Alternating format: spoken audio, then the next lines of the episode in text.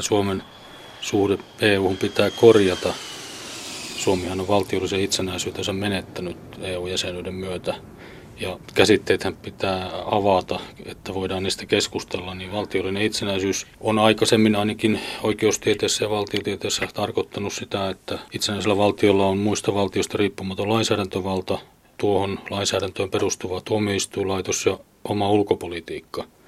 Mitään näistä itsenäisen valtion tunnusmerkeistähän ei EU-Suomella ole. Näin sanoo itsenäisyyspuolueen eli IPUn puheenjohtaja, alajärveläinen yrittäjä Antti Pesonen. Itsenäisyyspuolue perustettiin vuonna 1994, silloin vielä nimellä Vapaan Suomen liitto. Itsenäisyyspuolue on euroskeptinen puolue ja se haluaa, että Suomi eroaisi EUsta. Kansanedustajia sillä ei ole koskaan ollut, mutta joitakin kunnanvaltuutettuja kyllä. Minkä takia itsenäisyyspuolueen puheenjohtaja Antti Pesonen pitää Suomen itsenäisyyttä EUn suhteen niin tärkeänä?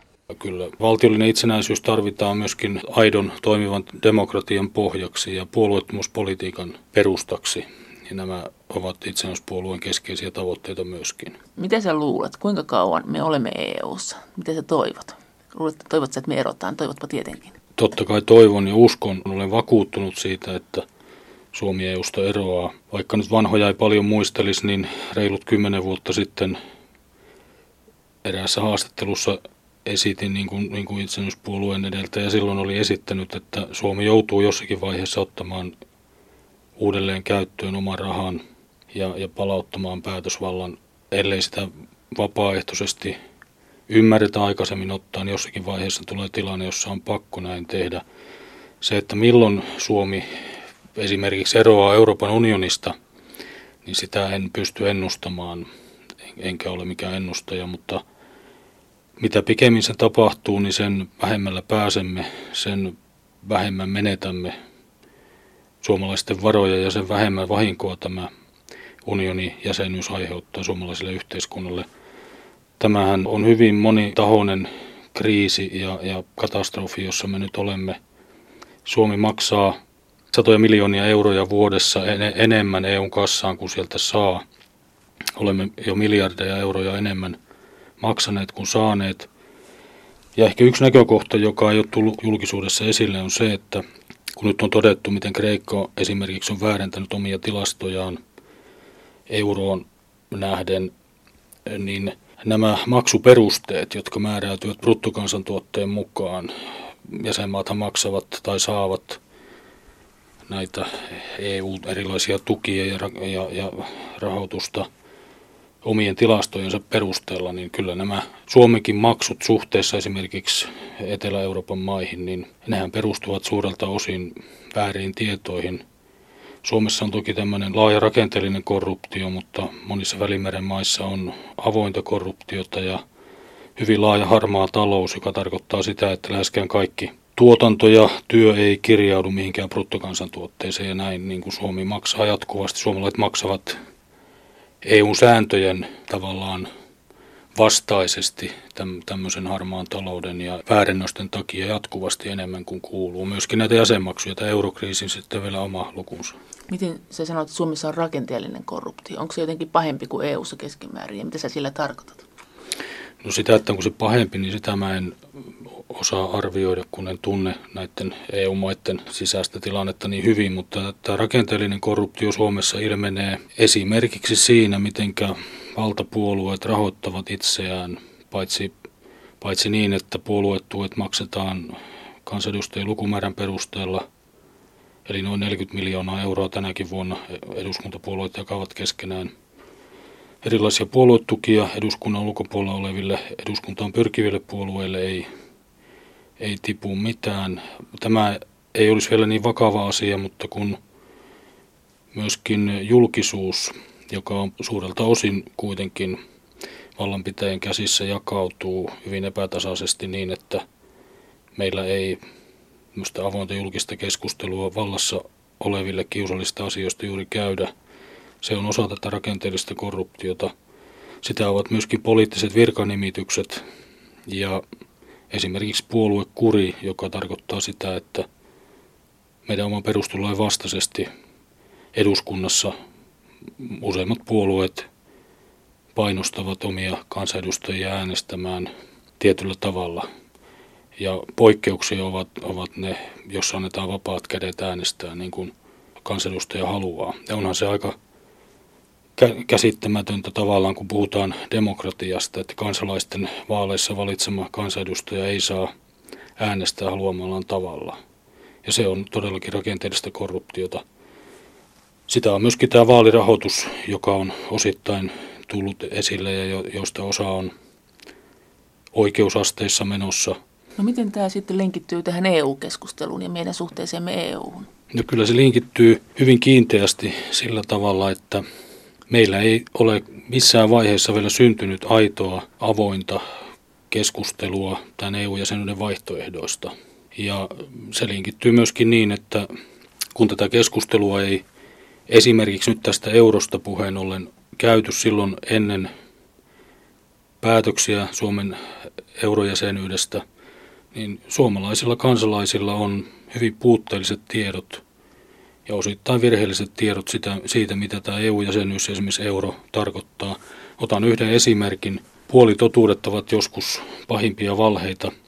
Ja tämmöinen yksi puolitotuus, mitä ministeritasolla ja, ja kansanedustajatasolla hyvin paljon käytetään, on se, että kerrotaan ihmisille, että nyt kun olemme EU:ssa, niin on hienoa, kun tavarat liikkuvat vapaasti ja kauppa käy hyvin ja ihmiset voivat vapaasti liikkua. Tämä on ihan totta, mutta tähän kaikkeen tähän ei tarvita EU-jäsenyyttä, sillä Euroopan talousalueen jäsenyys, etäsopimus, jonka puitteissa Norja ja Islanti ja Liechtenstein toimivat, niin takaa aivan samat olosuhteet kaupankäynnille, pois lukien elintarvikekauppa – ja, ja samat olosuhteet ihmisten liikkumiselle. Ja Sveitsi, joka ei ole etäsopimuksessa mukana, on solminut sitten erillissopimuksia EUn kanssa, jotka takaa, joka takaa sveitsiläisille samat olosuhteet. Eli eh, meille on syötetty sellainen hyvin vino kuva todellisuudesta. Ja esimerkiksi tähän euroon liittyen, niin aika harvat suomalaiset kaiketi tietävät sitä, että ei ole eduskunnan säätämää lakia, että euroon liitytään tai että markasta luovutaan. Se on tosiasia. Vuonna 1998, kun Lipposen hallituksen aikana eduskunnassa äänestettiin tästä emun kolmanteen vaiheeseen siirtymisestä, joka siis tarkoitti euron käyttöönottoa. Silloin äänestyspäivänä Suomen perustuslakiin oli kirjattu, että Suomen rahayksikkö on markka. Ja siis perustuslakiin? Perustuslakiin oli kirjattu, joo. Ja perustuslain muuttamisesta säädettiin erikseen, eli sen muuttaminen ilman välillä pidettäviä vaaleja olisi vaatinut 5 kuudesosa enemmistön eduskunnassa. Silti tämä EUn kolmanteen vaiheeseen, eli euroon siirtyminen hyväksyttiin hallituksen luottamuslauseäänestyksen yhteydessä yksinkertaisella enemmistöllä eduskunnassa vuonna 1998. Lähtökohta oli se, että yksinkertainen enemmistö riittää, koska oli kyse, selitettiin, että se on ja niin kuin olikin hallituksen luottamuslauseäänestys, ja siinähän riittää yksinkertainen enemmistö, mutta se äänestys sisälsi sen euroon siirtymisen. Ja ideana oli se, että hallituksen kanta oli, että euroon siirtymisestä oli päätetty jo 94, kun äänestettiin marraskuussa 94 eduskunnassa EU-jäsenyydestä. Ja, ja tämä nyt meni historiaan, mutta menköön silloin 94 marraskuussa, kun eduskunta äänesti EU-jäsenyydestä kaksi kolmasosa enemmistöllä, joka sekään ei täyttänyt sitä viisi kuudesosaan enemmistöä, mikä olisi vaadittu perustuslain muuttamiselle. Mutta siis silloin 94, kun eduskunta EU-jäsenyydestä äänesti, niin se liitti silloin eduskunta siis tähän päätökseen ponnen, eli päätöslauselman, jossa todettiin, että euroon siirtymisestä päätetään myöhemmin hallituksen erillisen esityksen pohjalta. Hallituksen. Hallituksen. Eli, tarkoitti sitä, että hallituksen olisi pitänyt tuolla myöhemmin lakiesitys, jos euroon siirrytään. Koskaan ei ole sitä lakiesitystä tuotu eduskunnalle, vaan, vaan sitten seuraavana vuonnahan oli eduskuntavaalit ja tuli Lipposen ensimmäinen hallitus, jonka oikeusministeriksi tuli Sauli Niinistö ja, ja hän, hän muun muassa selitti yhdessä pääministeri Lipposen kanssa, että euroon siirtyminen tuli jo päätettyä silloin 1994, vaikka eduskunta oli nimenomaan kirjannut, että sitä ei päätetä silloin. Tämä oli historia, mutta tämä on yksi esimerkki siitä, mistä Suuri osa suomalaisista tuskin tietää mitään, koska tällaista keskustelua, väittelyä siitä, mikä olisi järkevää ja mikä olisi esimerkiksi laillista Suomen perustuslain mukaan, tällaista avointa keskustelua ei ole Suomessa tähän mennessä vielä käyty julkisuudessa. No mitä sä oot sitten mieltä siitä, että onko meille ollut eurosta hyötyä? Mitä, mitä tapahtuisi, jos palattaisiin markkaan? On kuitenkin sanottu, että se on laskenut korkotasoa, mistä on ollut kovasti etua elinkeinoelämälle ja kasvulle. No tässä on taas esimerkki siitä, mistä ei ole voinut esittää eriäviä mielipiteitä. Mitä tulee tähän korkotasoon, se on ollut alhainen euroaikana, mutta aina verrataan siihen korkotasoon, mikä oli 90-luvun alussa, sen 90-luvun alun laman jälkeen tai sen aikana. Ja se lamahan aiheutui nimenomaan valmistautumisesta EU-jäsenyyteen, kun 80-luvun puolivälin jälkeen vapautettiin pääomien liikkeet ja tuli valtava laina, rahamäärä ulkomailta, ulkomaista lainaa. Mutta siis tähän korkotasoon, niin vuosina 1960-85, eli ennen tätä europolitiikan alkua, korkotaso oli keskimäärin yhtä alhainen kuin se on ollut nyt euroaikana. Se oli seitsemänä vuonna jopa miinusmerkkinen, eli todellinen korkotaso oli nolla alapuolella, kun inflaatio oli suurempi kuin, kuin nimelliskorko. Niin se ainoa ero oli, että sitä rahaa ei vaan tahtonut saada, että siitä oli niukkuutta, mutta korko sinänsä oli aika matala. Nimenomaan, ja no, no näinhän, se, näinhän se oli, mutta Suomi, Suomi oli niissä, siinä se säännellyn markkinatalouden oloissa kuitenkin – rikastunut niin rikkaaksi, että sitä on kestänyt nyt purkaa parikymmentä vuotta. Korkotason alhaisuudellahan tätä euroa on perusteltu. Kysyit, että onko siitä ollut hyötyä. Kyllähän siitä on ollut hirvittävän paljon haittaa tästä eurosta. Se on ollut Suomen viennille erittäin kallis ja raskas. Suomesta on siirtynyt paljon esimerkiksi metsäteollisuutta ja muutakin teollisuutta Ruotsiin, mutta sitten myöskin paljon kauemmas Ruotsiin metsäteollisuutta esimerkiksi sen takia juuri, että Ruotsilla on oma raha, vaikka se tässä EU:ssa onkin, ja Ruotsi on voinut vaikuttaa oman valuuttansa arvoon. Ja toinen peruste, millä tätä euroa on kehuttu, on se, että se on tuonut vakautta. No, jos nyt katsoo ympärille ja uutisia, niin kuinka vakaata tämä nyt on. Jatkuva epävakaushan tässä on kyseessä. Ja oli nähtävissä jo ennen tämä euron käyttöönottoa, että näin hyvin erilaisista toimintakulttuureista ja erilaisista talouksista koostuva euroalue ei voi toimia kunnolla. Nythän sitä yritetään saada toimimaan syventämällä tätä liittovaltiorakennetta. Ja mitä ilmeisemmin nämä, jotka unionin kehitystä voimakkaammin ohjaavat, niin käyttävät tätä nykyistä kriisiä hyväksi siinä, että tätä liittovaltio syventämistä voidaan toteuttaa. IPUN, eli itsenäisyyspuolueen puheenjohtaja Antti Pesonen. Mikä sun mielestä siinä liittovaltiokehityksessä on se pelottavin asia tai epämiellyttävin asia? No koko tämä Euroopan unionin rakennelmahan on demokratian vastainen systeemi, eli sitä ohjaavat suurten jäsenmaiden lisäksi suuryritysten edut. Sehän näkyy käytännössä niin, että EU-komissio, jolla on, se on tavallaan virkamieshallitus, jolla on lakialoite monopoli, eli yksinoikeus tehdä EU-lakialoitteita, niin sehän valmistelee lakeja niin ja asetuksia, direktiivejä niin, että erilaiset lopparit ovat kanssakäymisissä näiden komission virkamiesten edustajien kanssa.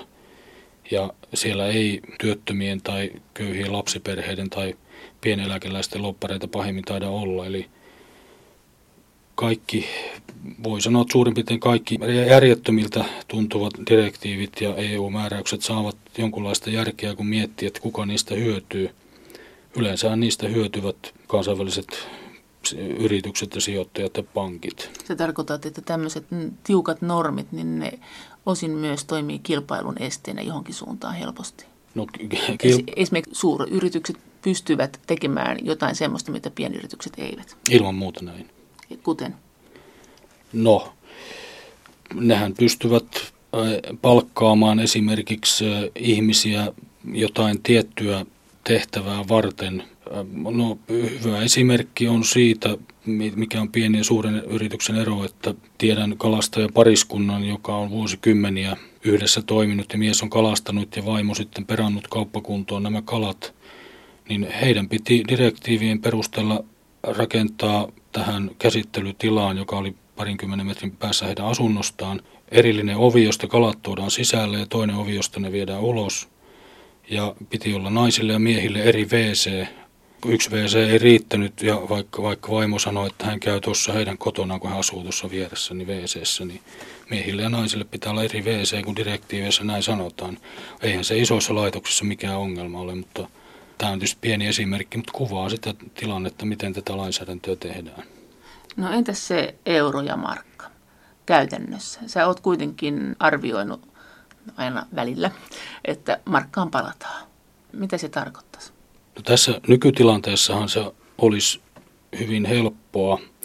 Päätös on, se vaikeus on henkisellä puolella ja varsinkin suomalaisten päät, nykyisten päättäjien taholta taitaa olla aika vaikea tehdä se päätös, mutta siis markkaan palaaminenhan tarkoittaisi nyt, että markka, tai mikä, voisihan sen nimi olla, jos halutaan joku muukin, jos se tuntuu vaikealta sen valuutan nimi, niin se laitettaisiin kellumaan, aivan kuten Ruotsin kruunu kelluu tällä hetkellä, ja niitähän on tämmöisiä ekonomistiarvioitakin esitetty, että nyt markka saattaisi jopa vahvistua suhteessa euroon, eikä, eikä romahtaa mitenkään sen arvo, kun Suomen taloudellinen asema kuitenkin tällä hetkellä on vielä – suhteellisen vahva, kun tämä eurokriisi jyllää lähinnä tuolla Välimeren maissa. Mutta sitten tietysti tilanne voi muuttua, jos me mennään sellaiseen tilanteeseen, että ollaan yhtä suurissa vaikeuksissa kuin nämä Välimeren maat tällä hetkellä, niin sitten siihen siirtyminen voi olla paljon hankalampaa. Miten sä oot arvioinut, että miten se vaikuttaisi meidän ulkomaankauppaan, jos me siirryttäisiin markkaan? Silloin ilmeisesti tämä kaupankäynti EUn sisälle, niin se vähenisi ja mitä siitä sitten seuraisi? Ei sen tarvitsisi välttämättä vähentyä. Kyllähän Ruotsi ja Tanska ja Britannia, jotka ovat EU-jäseniä, mutta joilla on oma raha, käyvät varsin mainiosti ilmeisesti kauppaa unionissa. Ja, ja sitä paitsi, kun tämä etäsopimus on voimassa, niin ei norjalaistenkaan kaupankäynnissä ole varmaan mitään ongelmia valuutan takia ainakaan. Ja ja EUn ulkopuolella ole, ole, on kuitenkin maailman maista suurin osa tullipolitiikkakin kuuluu EUn päätösvaltaan ja, ja silloin EUn ulkopuolella ollessa me saisimme pitää tullitulot itse, joka on hyvin merkittävä tulolähde kuitenkin sekin. Ja nythän ne menevät Suomen rajoilla kerättävät tullit EUn kassaan. No EUllahan on yhteinen turvallisuuspolitiikka ja puolustuspolitiikkakin. Mitä sä oot mieltä tästä? Se on hyvin vaarallinen tie Suomelle olla mukana tässä on tosiaan päätetty tässä EU-perustuslakisopimuksessa, jota kutsutaan Lissabonin sopimukseksi, niin siitä, että otetaan käyttöön EU-ssa yhteinen ulko- ja turvallisuuspuolustuspolitiikka. Se yhteisyys nyt on tällaista sanahelinää, koska eihän pienillä jäsenmailla, kuten Suomella, ole mitään todellista päätösvaltaa näissä unionin asioissa. Suomen ainoa merkittävä turvallisuuspoliittinen kysymys on tulevaisuudessakin, niin kuin se on ollut aikaisemminkin, se, että mikä on Suomen suhde Venäjään. Se on meidän ainut suurvaltanaapuri ja Suomen täytyy pärjätä ja suomalaisten täytyy pärjätä itänaapurin kanssa, olipa siellä minkälainen hallinto ja politiikka tahansa. Siihen me emme voi vaikuttaa ehkä sitäkään vähän kuin tähän unionipolitiikkaan. Ja, ja Suomen etu minun nähdäkseni ja itsenäispuolueen mielestä on, on se, että Suomi on puolueeton, eli pysyttelee erossa suurvaltojen ristiriidoista. Me emme tulevaisuutta tiedä. Tämänhetkinen tämmöinen suurvaltapoliittinen tilanne Euroopassa on historiallisesti ajatellen hyvä, koska ei ole tämmöisiä ajankohtaisia vakavia jännitteitä, mutta tulevaisuudesta ei voi tietää, emmekä voi niitä niitä ratkaista näin pienenä maana mitenkään, niin meidän olisi tärkeää huolehtia siitä, että kaikissa olosuhteissa ää, säilytämme sellaisen aseman, että emme vedä uhkaa päällemme, koska ää, Suomen, Suomen turvallisuus ja, ja nämä suhteet Venäjään täytyy mielestäni lähteä siitä näiden parin tosiasian näkemisestä ja tunnustamisesta, että – Ensinnäkin Suomi ei ole Venäjälle eikä voi olla minkäänlainen uhka. Suomi on niin pieni maa. Mutta sellainen tilanne, että Suomen aluetta voitaisiin käyttää tai näyttäisi siltä, että sitä voidaan käyttää Venäjää vastaan, niin kuin aikaisemmin historiassa monta kertaa tapahtunut, niin se voidaan kokea Venäjällä uhkana. Ja, ja sellaisen uhkanhan Venäjä pyrkii poistamaan, eikä se ole pelkästään venäläinen piirre tällainen ajattelu, vaan se on kaikkien suurvaltojen toimintalinja ja malli. Suurvalloilla on se etu, että ne pystyvät myöskin toteuttamaan monta kertaa sitä politiikkaa, mitä, minkä näkevät itselle edulliseksi. Pienemmätkin valtiot haluaisivat, mutta eivät aina pysty. Ja toinen tärkeä asia Suomen ja Venäjän suhteissa on se, että Venäjä ei myöskään ole Suomelle uhka, jos me huolehdimme siitä, että, että Venäjää vastaan ei kohdistu painetta tai uhkaa Suomen kautta. Kun näin sanoo, niin monta kertaa sitten otetaan tämä talvisota-asia esille. Ja on sanottava, että silloin 30-luvulla, 30-luvun lopullahan silloinen Neuvostoliitto koki niin, että Suomen kautta kohdistuu nimenomaan Saksan uhka sitä kohtaan. Ja siitähän tämä talvisota sitten juontaa juurensa, vaikka ei siihen se syvemmälle mene. Siis talvisodan juuret ovat Saksan politiikassa. Ei, olkoon se nyt minu, minun osaltani tässä, mutta, mutta tällä, näillä perusteilla pysyminen kaikkien suurvaltojen ristiriitojen ulkopuolella on Suomelle elintärkeää ja EU on suurvaltarakennelma ja sen ulko- ja turvallisuuspolitiikka on toki hyvin keskentekoinen, mutta se pyrkii myöskin sotilaalliseksi suurvallaksi ja suurin osa EU-maistahan on Naton jäseniä myöskin ja kun EU on kaiken lisäksi nyt oikeushenkilö Lissabonin sopimuksen hyväksymisen jälkeen, niin sehän voi halutessaan liittyä Naton jäsenyksi unionina joskus. Ja, ja Suomen täytyy pysyä niin Naton kuin tämän EUnkin sotilasliittorakennelma ulkopuolella. Onko se sun mielestä teknisesti mahdollista nykyisessä EU:ssa? Voiko Suomi sanoa, että me halutaan erityisoikeuksia tässä asiassa? No tuskin se on EUn jäsenenä mahdollista. voisi olla, jos täällä olisi tahto siihen, tietysti aina monista asioista voi neuvotella, mutta no niin, käytännössä unionin jäsenenä ei voi puolueeton olla, sehän on ihan selvä asia se on ihan selvä asia, että kyllä, kyllä niin tämä puolueettomuuspolitiikan toteuttaminen on yksi, yksi keskeinen syy Suomen oman päätösvallan itsenäisyyden palauttamiseen ja EU-sta eroamiseen. Entä sitten nämä EUn vaikutukset tavallisen kansalaisen ihan jokapäiväiseen tämänhetkiseen elämään, niin minkälaisia ne on? No nehän näkyvät sillä tavalla, että eriarvoisuus on hyvin voimakkaasti kasvanut Suomessa viimeisen parinkymmenen vuoden aikana ja, ja peruspalvelut ovat heikentyneet. Ja nämä ovat seurausta tämän EU-politiikan toteuttamisesta.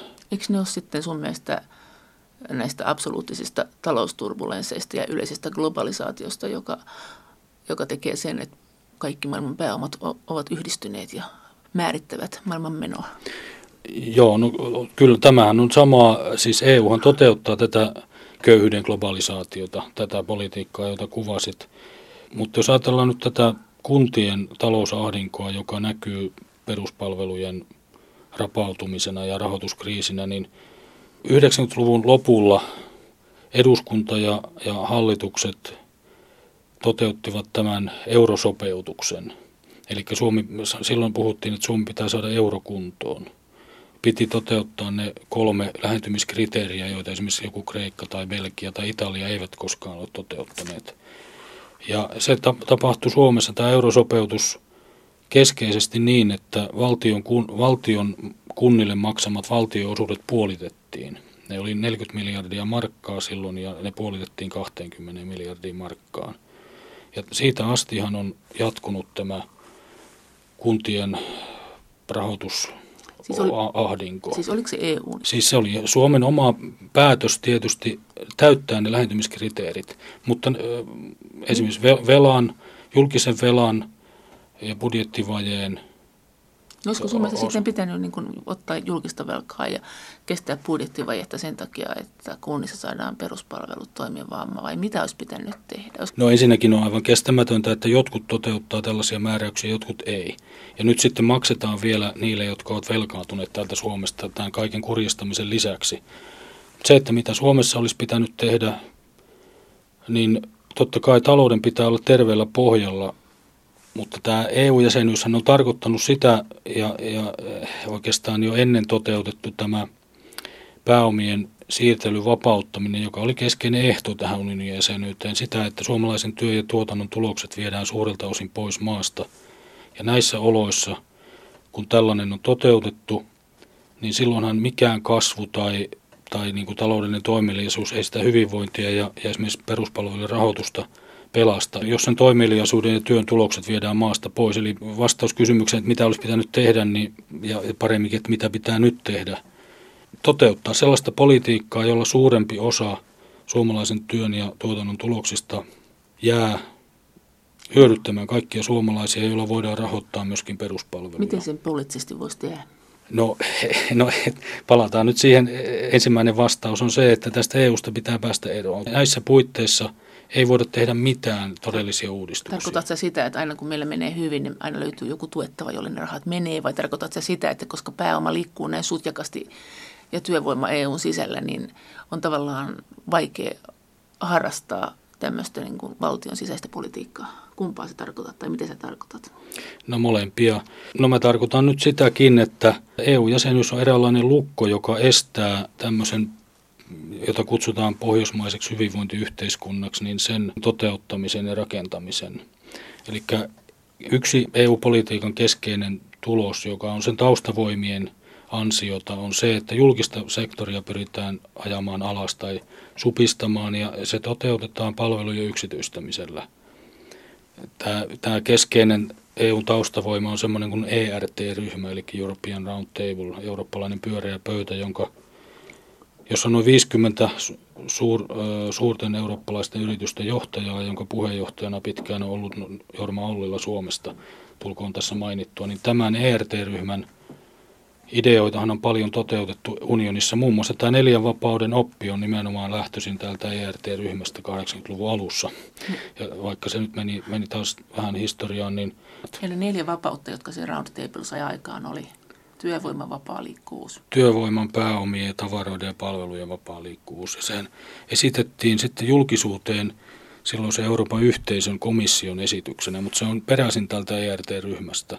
Ja jos ajatellaan nyt tämän neljän niin sanotun vapauden tuloksia, niin onhan aika erilainen vapaus se, että pääomia voidaan siirrellä paikasta toiseen sinne, missä ne parhaiten tuottavat, verrattuna ihmisten liikkumiseen, joka tarkoittaa käytännössä sitä, että ihmisten pitäisi mennä hakemaan työtä vaikka mistä tahansa. Eli tämä vapaus on hyvin tässä niin kuin taitavasti käytetty termi, sehän on eräänlaista ketuvapautta kanatarhassa, niin kuin tämä globalisaatiopolitiikka muutenkin. Ylipäänsä itsenäisyyspuolueen puheenjohtaja Antti Pesosen mukaan avoimen keskustelun ja demokratian puute aiheuttaa suuren osan tämänhetkisistä ongelmista sekä EU-ssa että jäsenmaissa. Pitää voida panna pöydälle kaikki asiat, kaikki näkökulmat, riippumatta siitä, ovatko ne miele, tota niin, kiinnostavia tai kiusallisia vallassa olijoiden kannalta – se on tietysti haaste niille, joilla päätösvalta on. Jos heillä on uskoa omaan asiaansa, niin silloinhan on, on varaa kaikenlaiseen keskusteluun. Ja itse asiassa, jos ajatellaan nykyistä suomalaista tilannetta, niin kyllähän vallassaolijoiden, jos he todella oikeasti luottavat itseensä, niin kannattaisi pyytää kaikkia toisin ajattelevia ryhmiä väittelemään ja osoittaa, kuinka naurettavia nämä vaihtoehdot sitten ovat, jos kerran vallassa olijat uskovat, että he ovat, ovat niin kuin kovalla, kovalla maalla ja oikeassa. Silloin jäisi pois tällainen spekulointi, että meillä olisi muitakin vaihtoehtoja, jos kerran ei ole. Mutta tuota, minusta vähän tuntuu, tai itse asiassa vähän tunnu, vaan olen aika vakuuttunut siitä, että meidän niin suomalaiset päätöksentekijät tällä hetkellä kuin laajasti muuallakin eivät tätä keskustelua, avointa keskustelua halua nimenomaan siitä syystä, että eivät oikein luota olevansa oikealla jäljellä tai ainakaan kovin kovalla pohjalla. Sä oot puhunut myös siitä, että sanat EU:ssa ne eivät tarkoita sitä, mitä, mitä niiden alun perin piti tarkoittaa. Niin, äh, kyllähän näitä esimerkkejä on lukemattomia, mutta tämä jatkuva puhe yhteistyöstähän on yksi sellainen. Me ollaan siinä ja siinä yhteistyössä nyt mukana.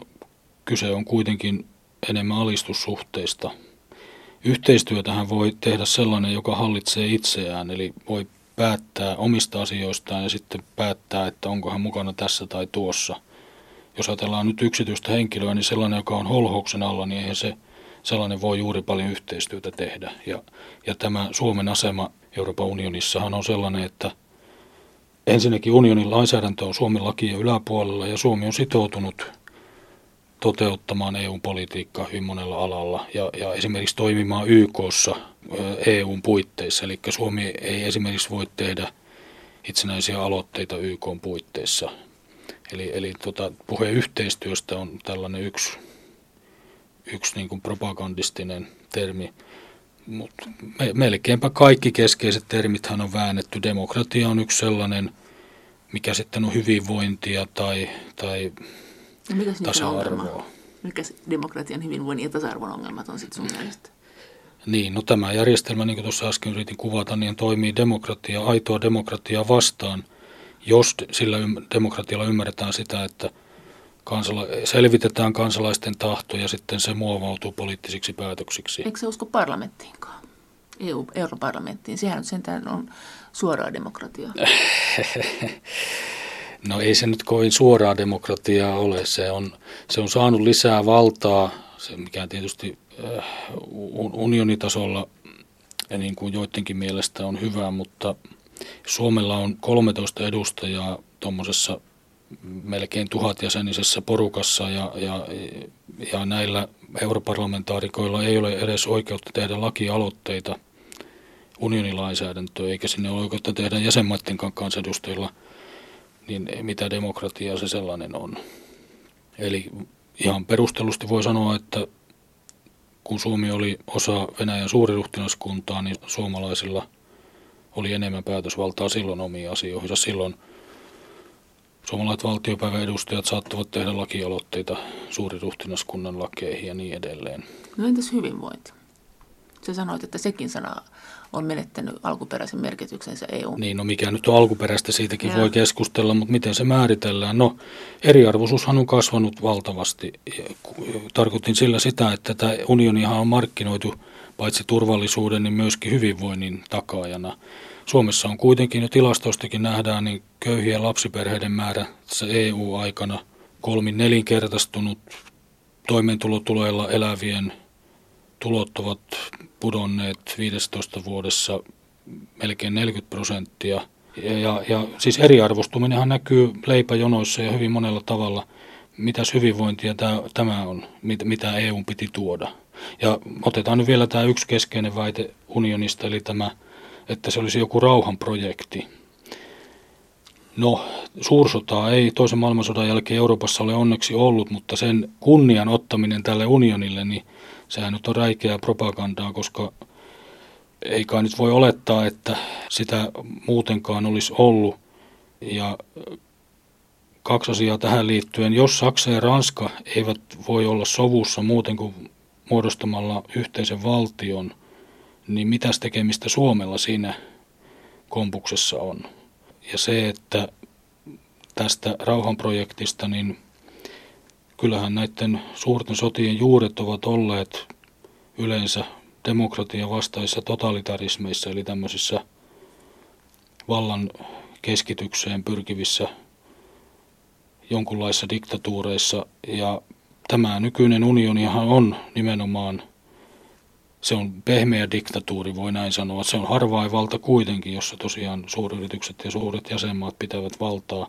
Se on kyllä paljon enemmän ruutitynnyri kuin rauhan tae itsenäisyyspuolueen puheenjohtaja Antti Pesonen. Mites, jos ajatellaan, että te kuitenkin suhtaudutte hyvin kriittisesti EU-hun. Tällä hetkellä EU-hun suhtautuu tietysti oppositiopuolueet, perussuomalaiset ja keskustapuolue myös kriittisesti, niin miten tällä poliittisella kartalla, oletteko te vasemmalla vai oikealla, ilmeisesti aika vasemmalla? No en nyt sanoisi niin. Mielestäni tämä tämä oikeasta vasemmiston jako on kaiken kaikkiaan vanhentunut, vaikka sitä niin paljon vieläkin käytetään. Että kyllä mä asemoisin kuitenkin, jos tähän janalle on pakko itsenäispuolue asettaa, niin asettaisin sinne keskustaan. Ei toki nykyisen keskustapuolueen kanssa kauhean paljon yhteistä ole, mutta sen juurien kanssa kylläkin sikäli, että alkiolainen ajattelu on lähtee pääomien vallan hajauttamisesta. Se, siitähän nykyinen keskustapuolue on hyvin kaukana. Mutta tähän EU-kriittisyyteen, niin sehän on tullut muotiin nyt tämä EU-kriittisyys, mutta äh, toisaalta voi sanoa niin, että semmoinen kriittisyys, joka ei sisällä vaihtoehtoja, niin sehän hyödyttää vain vallassa olevia. Että kyllähän niiden, jotka toteuttavat tällä hetkellä nykyistä politiikkaa, joka on täysin rähmällään tähän unioniin ja liittovaltiokehitykseen päin, niin hehän jopa tarvitsevat sellaista oppositiota, joka on kriittinen, mutta joka ei kuitenkaan niin esitä mitään todellista vaihtoehtoa. Ja tällä hetkellähän eduskunnassa ei ole yhtään puoluetta, joka vaatisi Suomen eroamista Euroopan unionista, ja se on se ainut keskeinen vaihtoehto, mitä tähän voi tarjota. Mutta jos teidän puolue on tavallaan ollut vuodesta 1994 pystyssä, niin eikö tässä olla pikkuhiljaa usko hiipumaan, että ei kansanedustajapaikkoja EU-ssa ollaan? Mistä te revitte voimanne? No usko ei olla hiipumaan päinvastoin. Toki on hyvä kysymys se, että miksi emme ole parempaa asemaa sitten saavuttaneet. Peiliin täytyy ensimmäisenä katsoa ja miettiä, miettiä niitä asioita, että mikä, mitä olisi pitänyt toisin tehdä, mutta tuota, kyllä mä nyt kuitenkin sanoisin, että pääsyyt on siinä, että osittain omaa syytä, että emme ole saaneet ääntämme ja tätä vaihtoehtoa me kuuluviin kunnolla, mutta ei se ehkä kokonaan ole omaa, omaa syytä, että kyllä me olemme yrittäneet voimien mukaan, mutta meillä ei tosiaan Suomessa tätä avointa julkista keskustelua oikein ole ollut. Ja, ja nyt tietysti viime eduskuntavaaleissahan tämä muutosbuumi meni perussuomalaisten laariin.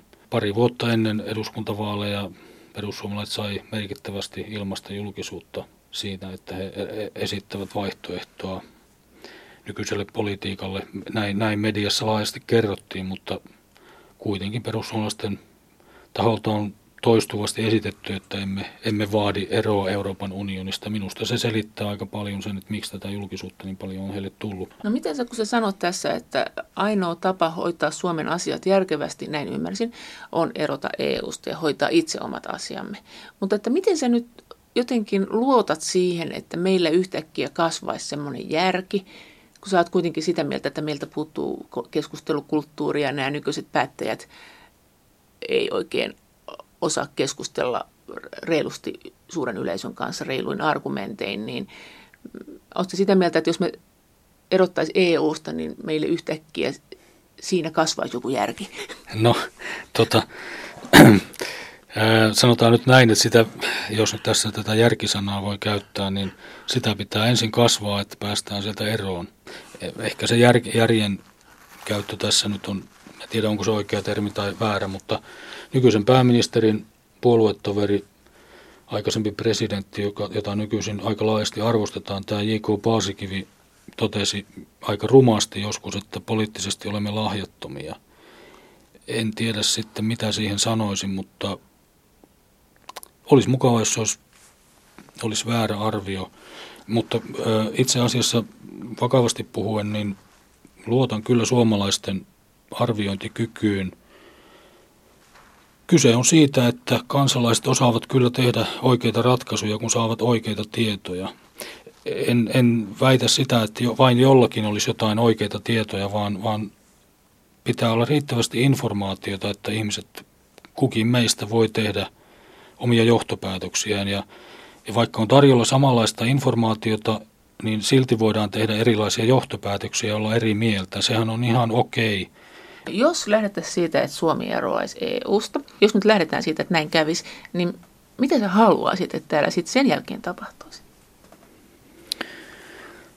Niin, se, onkin, se on erittäin oleellinen kysymys ja se on, se on myöskin niin kuin tämä itsenäispuolueen esittämän vaihtoehdon niin kuin keskeinen ydin siinä, että päästäisikin siihen puhumaan, mitä EUn ja euron jälkeen.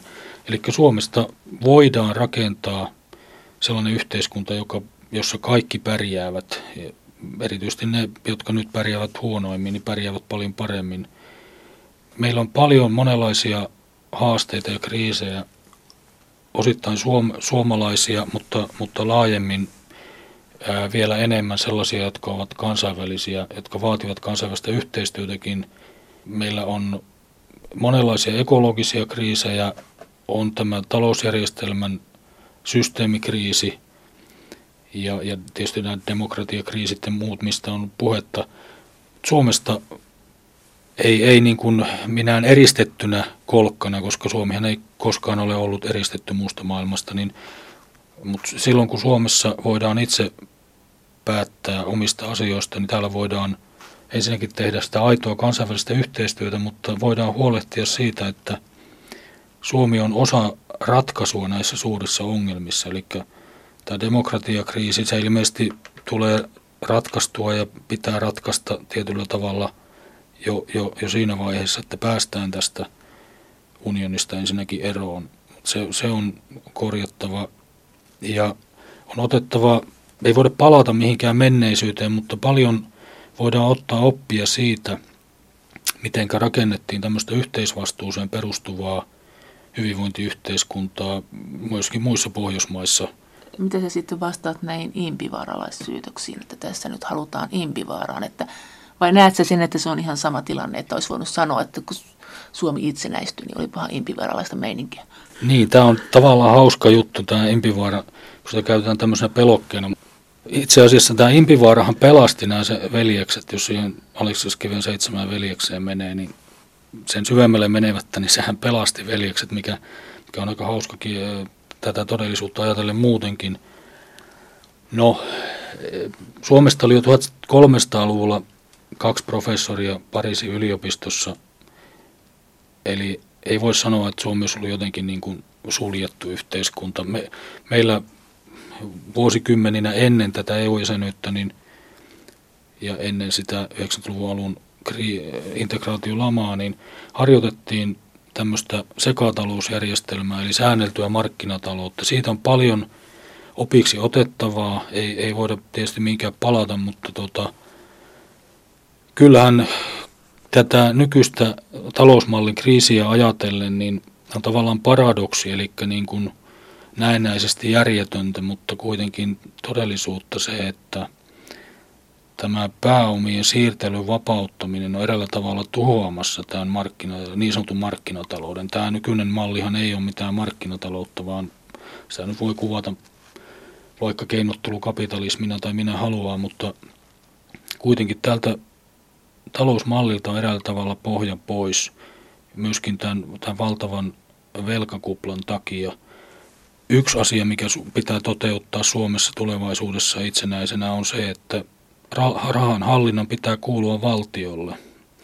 Elikkä, eikä EKPlle. Ei, eikä EKPlle, eikä myöskään voittoa tavoitteleville pankeille. Eli yksi keskeinen asia on se, joka on tavallaan kun raaputtaa tätä EU-jäsenyyttä ja sen, mitä sen takaa niin kuin löytyy, on se, mitä meille sanotaan päivittäin, että pitää palauttaa markkinoiden luottamus.